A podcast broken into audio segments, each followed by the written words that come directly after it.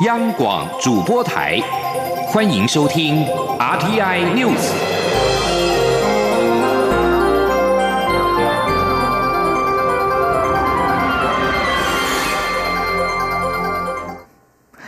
各位好，我是张淑华，欢迎收听这节央广主播台提供给您的 RTI News。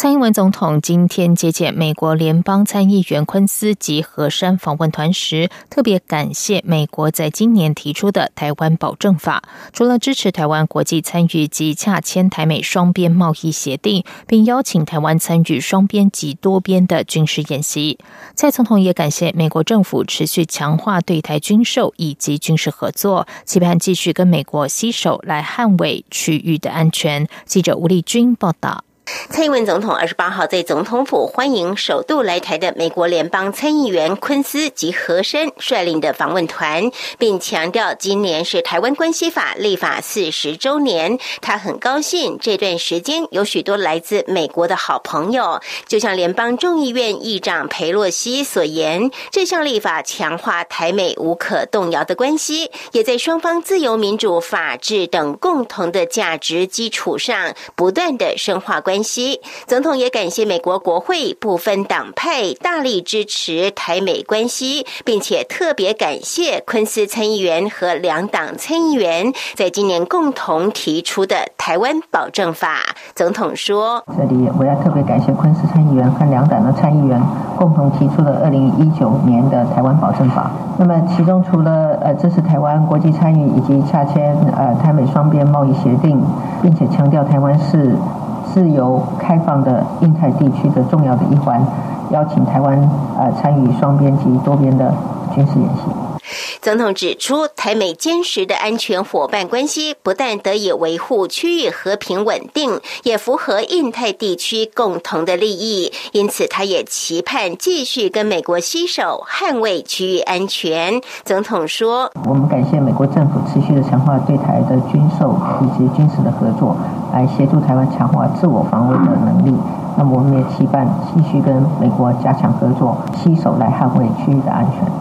总统并强调，台湾已经准备好了，有意愿也有能力为国际社会做出更多的贡献。相信台美在既有的稳固基础上，能够继续加强伙伴关系，一起成为区域跟世界上一股良善的力量。中央广播电台记者吴丽君在台北采访报道。台湾移工联盟今天聚集一百多名东南亚外籍移工，在劳动部前展开五一劳动节行动，要求政府废除现行的中介制度，直接采取 G to G 政府对政府的方式，直接引进移工，以避免七十万在台移工持续遭私人中介剥削，沦为人肉市场。请听吴丽君的报道。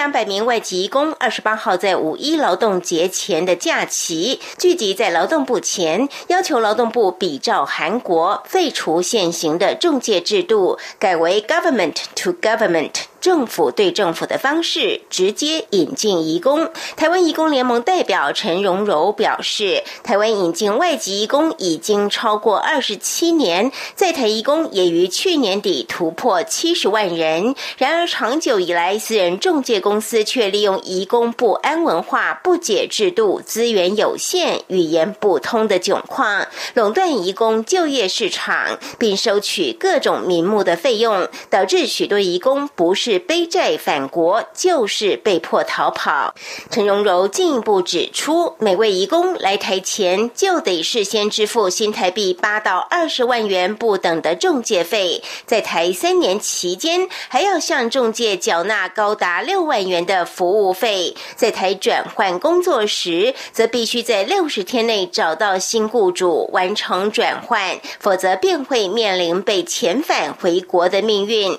为了避免被遣返，不得不再向中介支付一笔买工费。陈荣柔说。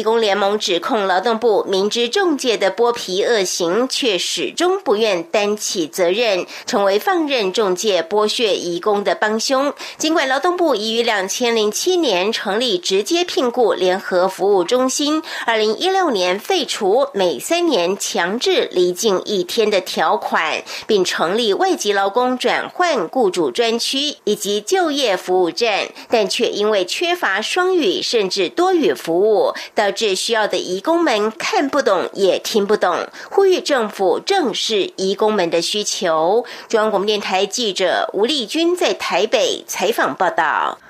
对于台湾移工联盟要求劳动部废除现行中介制度，劳动部今天表示，现行外劳引进管道多元，雇主除了委托外劳中介公司之外，也可以自行引进，或是透过劳动部所成立的直接聘雇。服务中心协助雇主以直接聘雇的方式来引进。劳动部也表示，鼓励雇主直接聘雇，减少劳工负担是劳动部既定政策。至于推动政府对政府聘雇，由于涉及外劳来源国规定和意愿，劳动部将会持续透过双边会议协调推动。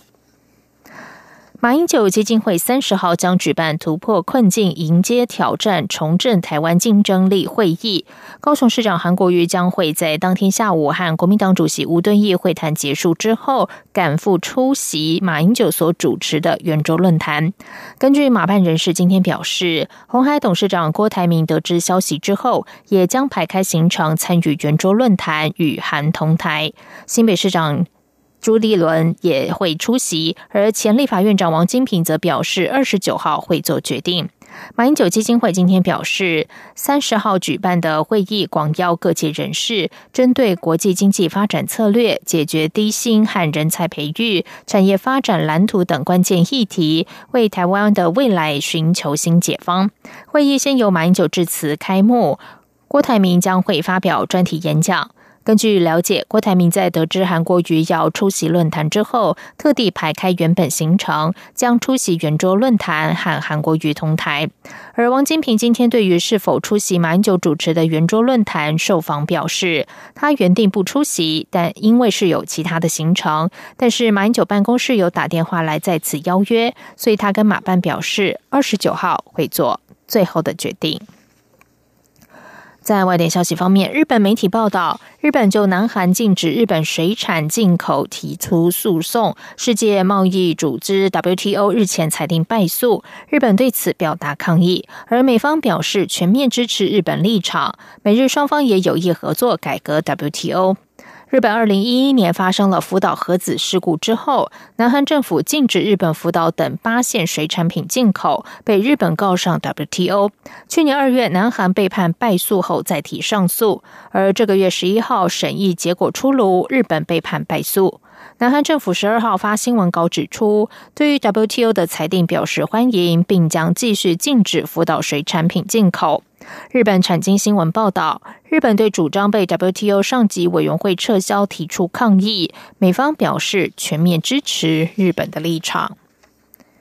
一名印尼官员今天表示，从印尼办完全球规模最大的单日选举之后，十天以来已经有超过两百七十名的选务人员逝世，而死因多半和长时间手动计算数百万张的选票所引发的过劳有关。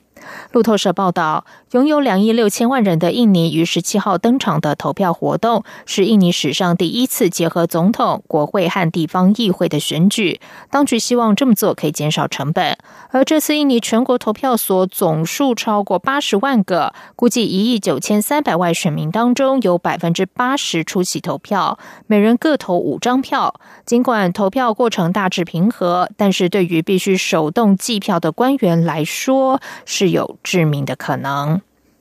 以上，央广主播台，谢谢收听。这里是中央广播电台台湾之音。